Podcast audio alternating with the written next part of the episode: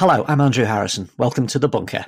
How do you make £3.6 billion disappear, or at least vanish into limbo where it can't be reached? That's what happened in 2019 with the spectacular collapse of the investment funds run by Neil Woodford, infamous rock star investor who went from outside a trainee to a business figure so powerful that he could decide the fates of CEOs and major companies. For 30 years, Woodford was the man who couldn't stop making money, and he couldn't stop spending it either on luxury cars, racehorses, and real estate.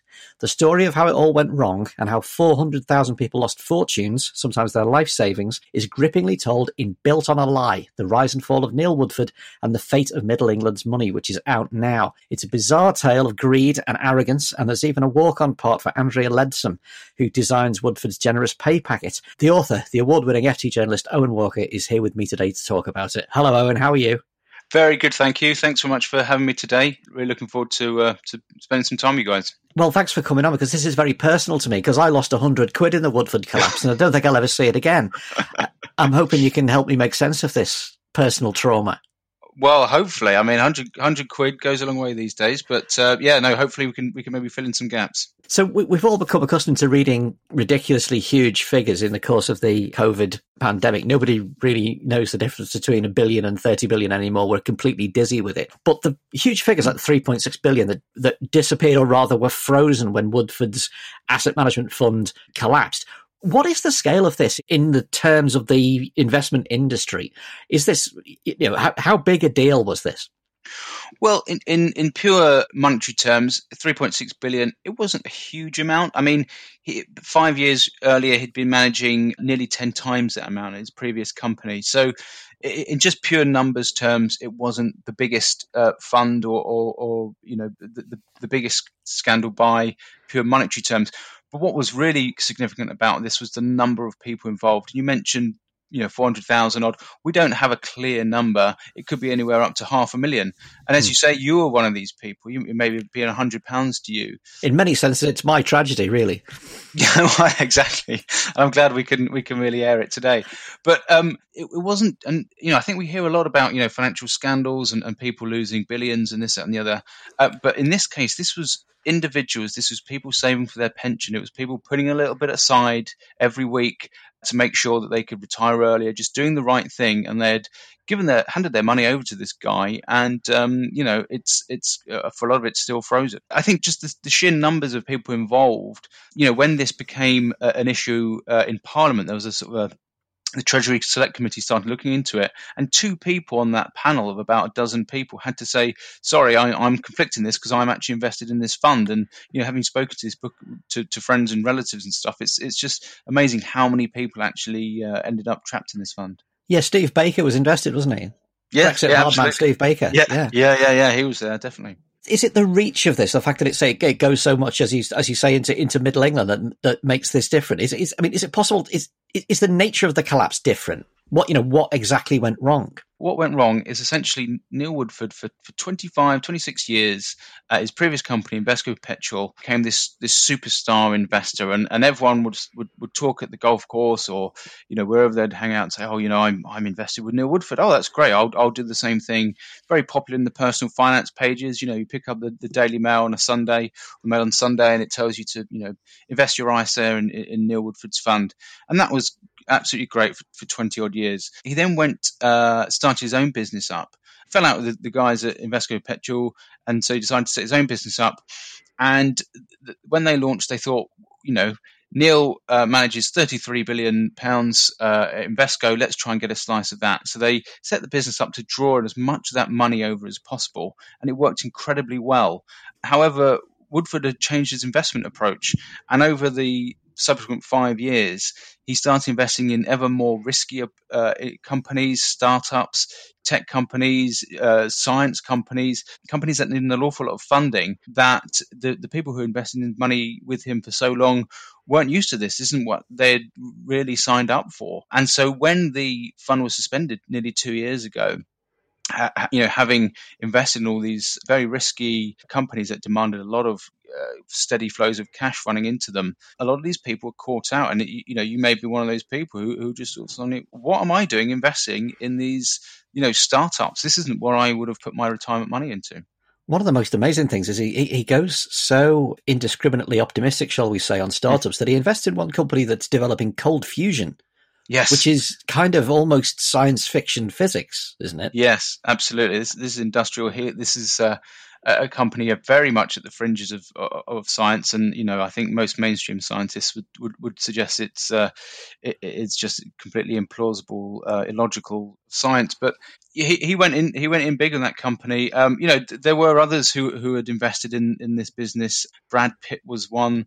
You know I think they they thought this is a company that has the potential to completely change energy sources and, and you know in, in many respects probably had an eye on a greener energy future. For them they were they were maybe chucking in a you know half a million or so. Woodford went went much bigger than this and it wasn't his money he he was mm. investing and and that's all that's all gone really. Your reports on this for the financial times won you several awards uh, business journalist of the year 2020 you know society of editors press awards. When you're looking at this material what were you thinking there's things I can do in the form of a book here that I can't do in, in daily reports. You know, the, the, there's another way of telling the story. Yeah, I think you know when when you're writing news stories, you're you're pretty much confined to you know four or five hundred words, maybe seven or eight hundred words maximum for a news story.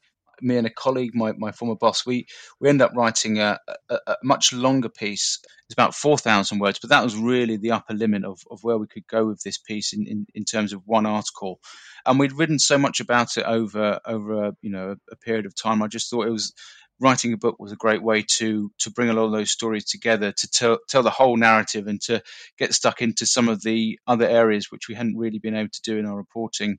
You know, having done the, re- the reporting myself, I'd, I'd, sort of picked up quite a lot of original documents and you know a lot of nuance of this story, uh, which I hadn't really been able to to get out in into my uh, sort of day to day reporting. So a book was just a great way to, to, sort of not only get into those documents and the kind of the story behind the story, if you like, but also mm-hmm. to um, to kind of to tell a nice sort of narrative flow to make it very readable for an audience who aren't necessarily as engaged with this topic. Exactly how powerful was, was Neil Woodford? I mean, you describe him at one point as being the biggest single shareholder in some of Britain's biggest companies. And at one point, he, he forces out the AstraZeneca boss, just kind of almost on his, his own say so. Yeah, absolutely. I mean, he, he had, um, you know, not only was he the most uh, powerful investor in terms of, you know, people putting money into his funds, because of the size of his funds, he, he, had huge stakes in FTSE 100 companies, often, uh, you know, as you mentioned, the, the largest shareholder.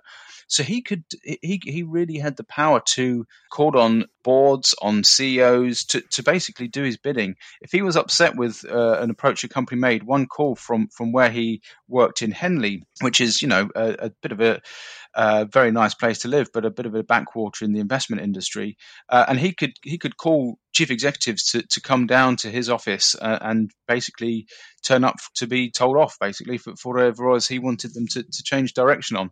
He had a, a lot of power. There was um, a big uh, defence uh, contract between um, a large UK uh, defence business and a French one, and he he basically pulled the pulled the string on it, saying he, he didn't think it was in the best interest of his investment, and that that deal didn't go through. He had an awful lot of power, an awful lot of sway, and I think there were there were CEOs up and down the the, uh, the country who, uh, when their phones rang and it had the sort of the, the Henley dial tone at the the, uh, the beginning of the call, would would make sure they were sat down because it, they could be in for a rollicking he's quite a fascinating character. He is he's very much a bully. Certainly at school he was he was he was a bully. He's very ostentatious with his money. The tales of people being bawled out in the office and um, you know superiors effectively being kind of you know completely sidelined just by his force of personality are, are remarkable. But weirdly, he he does start as an exceptionally cautious fellow, doesn't he? And he, he, his key moment is he avoids piling into tech stocks at the end of the nineties when everybody else is piling in, and this is sort of almost proof of concept that he's got the the acumen or the instinct where everybody else lacks it. Yeah, I mean, this was very much the making of, of Woodford. You know, up to then, he was a, a kind of fairly well known fund manager who, you know, had a had, had a middling or, or yeah, fairly decent uh, track record. Right up to the dot com crisis, he decided, um, you know, with hindsight, it was it was a very wise decision that a lot of these companies were heavily inflated, that they had little more than an IP address and uh, maybe a URL, but but not much more to them, and they were getting incredible valuations. And he thought this isn't really where I should be putting my money. There was an awful lot of money flowing into these businesses, and and at the time, you say it was cautious, but um, I mean, it, it, it, was in one sense, but in another sense, uh, people looked at him and thought, "Why are you avoiding uh, investing in these companies? It's it's free money at the minute. You're you're you know you're being obstinate and you're sticking to your guns." And and his fund was trailing the rest of the pack for for a good while running mm. up to that because he had made this decision. Ultimately, he got proved completely correct, and that was very much the making of him. People thought this guy really does know what he's talking about. Uh, you know, he's avoided heavy losses when, when everyone else is losing their shirts, and um, he's coming out of it very very strong. And, and and that very much was the the beginning of this this aura around him that he was was some kind of soothsayer, and he dragged that he kept that going throughout um, you know the, the, sort of the following twenty odd years, and it all came you know tumbling down a couple of years ago. Did you ever meet him in the course of uh, your various reporting jobs? I, I, haven't actually met him. I've, I've uh, obviously I've tried to speak to him on several occasions. When he was in, in his real pomp and um, you know launched his new business and when he was really trying to to court journalists and would you know invite them for for uh, dinners, uh, you know, sort of lavish dinners in London. I happened to be in New York at the time, so I, I missed that period where he was very sort of approachable and open. And then, uh, you know, when I sort of picked the story up at, at that point where he he was very uh, unapproachable, shall we say. the impression I got from sort of you know talking to people around this was that the general impression of it was he's he, he's he's quite an awful human, but we like him because he gets results, and that seems to be something that's quite part of the the you know the finance mythology. You know, is it a short route from I'm a dick, but I get results to I get results because I'm a dick? Is there a kind of a a, a belief in that culture that you've you know nice guys don't win? Well, it's a it's a, phenomenally competitive culture. Woodford himself is is a, is a sportsman. You know, he uh, you know at school he you know, he played for the, the, the rugby team. He, he, did javelin at county level. He played for the the local rugby team. He, he was known at uh, at grammar school as a sportsman, and then he went off, you know, did rugby at university, and then played amateur rugby uh, there afterwards. You know, he spent his his free times in gyms. He he's latterly got into uh, horse eventing, you know, as a kind of a way to really uh, let off steam at weekends. First and foremost, he is a competitor, and he he is in it to win, and and that is that is a trait um, which you know probably the most successful uh, investors have because you know to be that dedicated and to, to sort of spend that much time doing this stuff is you know you need to have the motivation to to beat your rivals and that's that's kind of what he is. So you do get that very sort of testosterone fueled environment in uh, the investment industry. And yeah i suppose for many people that's the way that's the way to get ahead. You know there are kind of moves at the minute to make it uh, you know a little bit more approachable a little bit more nice around the edges or at least appear to be. But uh, you know that competitive edge is still what really drives uh, the business Andrew Bailey, who's now governor of the Bank of England, oversaw Woodford's reign and also the London Capital and Finance scandal and loads of other uh, dodgy carries on in the city, including self investment pension providers scamming people into bad investments. It, on the back of all this, is Andrew Bailey really fit for purpose? Well, yeah, as you say, he, he went from a series of huge scandals at the Financial Conduct Authority and strolled into a job as governor of the Bank of England, arguably one of the biggest jobs in the British economy. Really, there was no um, other um, serious contender to take over from Mark Carney as, as the governor of the Bank of England. So he kind of got the job by default, despite these um, ongoing scandals. Now, as you mentioned, the, the, the London Capital and Finance uh, issue that, that, that, that's kind of recently re-emerged, and this was a another huge scandal where people lost you know hundreds of thousands or millions of pounds what uh, that uh, investigation has shown that there were real flaws within the Financial Conduct Authority under Bailey, and th- these flaws were repeated in various other um, scandals, in- including the Woodford one. And Bailey's time at the, uh, at the Bank of England has really been dogged by these ongoing scandals, and and they they refused to go away for him. So Woodford and his and his partners took tens of millions out of the business while it was spiraling the plug hole, and um, you know, in some of the most ostentatious spending that you can imagine for somebody who's playing with other people's money. They charged fees while the while the funds were collapsing. You describe his life and his lifestyle as a as a kind of a rock star fund manager. Did you ever look at it and think, you know, it's in part it's my profession that's created this. You know, I am a journalist. We cover this world, and occasionally we build people up to be these kind of omnipotent super gods of money.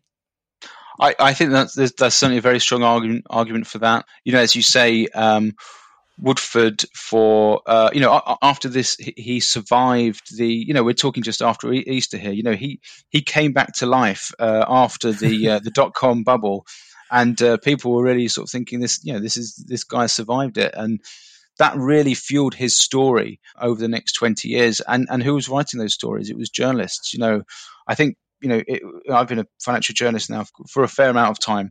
And, you know, we, we typically deal with numbers. You know, we're looking at numbers, how many billions, how many millions, and this, that, and the other.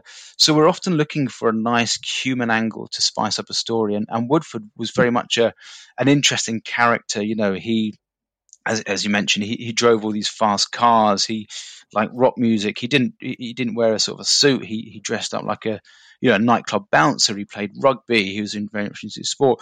He was an interesting character. Uh, you know, somebody who you could kind of you could create stories around, create a narrative around, and, and certainly this idea that as he had done with the um, dot com bubble. He did again with the uh, the financial crisis. He had he had avoided banks in the run up to that. So you know, there was certainly an aura around him, and, and, and journalists, you know, I think really enjoyed covering him as a story themselves. And so, yes, I think there's certainly some blame can be attributed at, uh, the media for, for you know pumping up this guy. After every kind of major city scandal, people like me on the outside, we tend to think that you know the world of money never learns from its mistakes; it just gets us to pay for them. Do you think the Woodford collapse has actually changed anything? Uh, you know, I, I, we always hear you know lessons have been learned there are some lessons that have been learned, though for how long they stay learned is, is another matter. I mean, what ultimately brought down Woodford is this idea of liquidity. Now, liquidity in investment management is basically how much cash you've got. So, if you have lots of people saying, I want my money back, do you have the cash available to, to give them that money back? Now, what happened with Woodford is he had invested a lot of his money, or the fund's money, I should say, in these small startups or businesses that needed a steady stream of, of money. And when people ask for their for their money back, the obvious thing to do would be, oh, I'll just sell these companies, my stakes in these companies, get the money and, and pay them back. He wasn't able to do that because there wasn't a ready market for these. These weren't companies that were listed on large stock markets. There wasn't a, a ready market available to pick up those shares. So this was a kind of a classic liquidity trap now, liquidity traps have been around for as long as there's been money, really.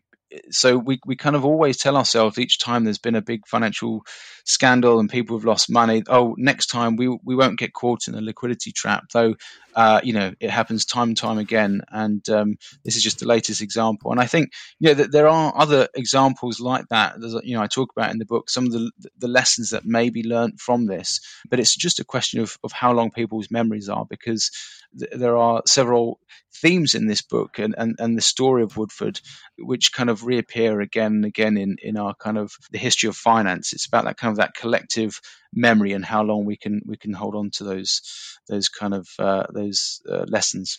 All this has happened before, and all this will happen again, like Battlestar Galactica. Woodford's uh, trying to make a comeback to relaunch further financial vehicles. If he does relaunch, do you think that he should either have to refund some of his investors or perhaps give them free shares in his new fund to compensate for what he mismanaged? I think it's an interesting question. I think you would have to ask. I mean, you, you are one of these victims yourself. You know, w- would you be happy uh, investing with this guy again? I, you know, I know, I, I know there are still, uh, you know, the hundreds of thousands of people who've, who've been caught out by this. There are still many who who still believe in him and still think well this was you know he, he's he's done very well for you know 25 30 years. This was a a bad spell for him. I'm happy to kind of see him you know see what he does next. So you know there could be some people who would go down that route. Now what woodford has said about this new venture, and I, I, very much doubt will actually go ahead because there's not a regulator in the in the uh, in the Western world who would touch him at the minute. But uh, what he has said is, if if he were to set up a new venture, it would be for professional investors only. So it wouldn't be the same people who have invested in his funds. And I think that's that's the only way he could do it because you know he still wants to invest in you know, in science startups, in in in small businesses, um, which aren't really appropriate for the the mass market to be investing in. That's what I found really kind of ironic about it. That beneath this ridiculous waste of money and this ostentation and and the greed, the kind of the investment ideas were sort of quite idealistic. Yeah. Can we invent something amazing and new that's going to change the world? And it, it made me um, sort of connected with the fact that for all of his wild spending, it seemed like I was I was never quite sure what he wanted from life apart from just more. Do you know what I mean? It's as if he's just trying to mm. fill a hole in his uh, you know in his picture of the world. Maybe that you know I've got all this money, but what does any of it mean? By the way, it's not my money. I, I think I think you're exactly right. I, he's a complex character. He's, he's not one dimensional, and that's again one of the reasons I wanted to do this book because you know there are there's a lot of sort of pen portraits of him, you know, where he's you know, he's money obsessed and he you know he wants to just fritter away on expensive cars and you know large country mansions. But actually, as you say, there there is a side to him that actually wants to change the world with with the companies he invests in. He he very much looks for businesses that have the ability, as we, we talked earlier about industrial heat, you know, have the potential, and I stress the word potential here, to make life changing changes to to people's health, to the environment, to to all sorts of things, and and that is one one of the themes with a lot of the companies uh, he invested in. Except you know it wasn't his money. Uh, mm. He was putting him uh, putting taking very large stakes in these companies, and ultimately a lot of them were, were moonshots. Yeah, would you trust your retirement fund to Tony Stark? I don't think I would. exactly. Owen Walker, thanks for joining me. Built on a Lie is a fascinating and in many respects terrifying read. It's out now in Penguin Business Books. Listeners, thanks for listening. Do follow us on Spotify or Apple Podcasts so you don't miss out on our daily releases. And if you're looking for a sound investment, then why not back the bunker on Patreon? We guarantee not to buy Porsches from the proceeds. Remember, the value of your podcast may go down as well as up. Thanks for listening. We'll see you next time.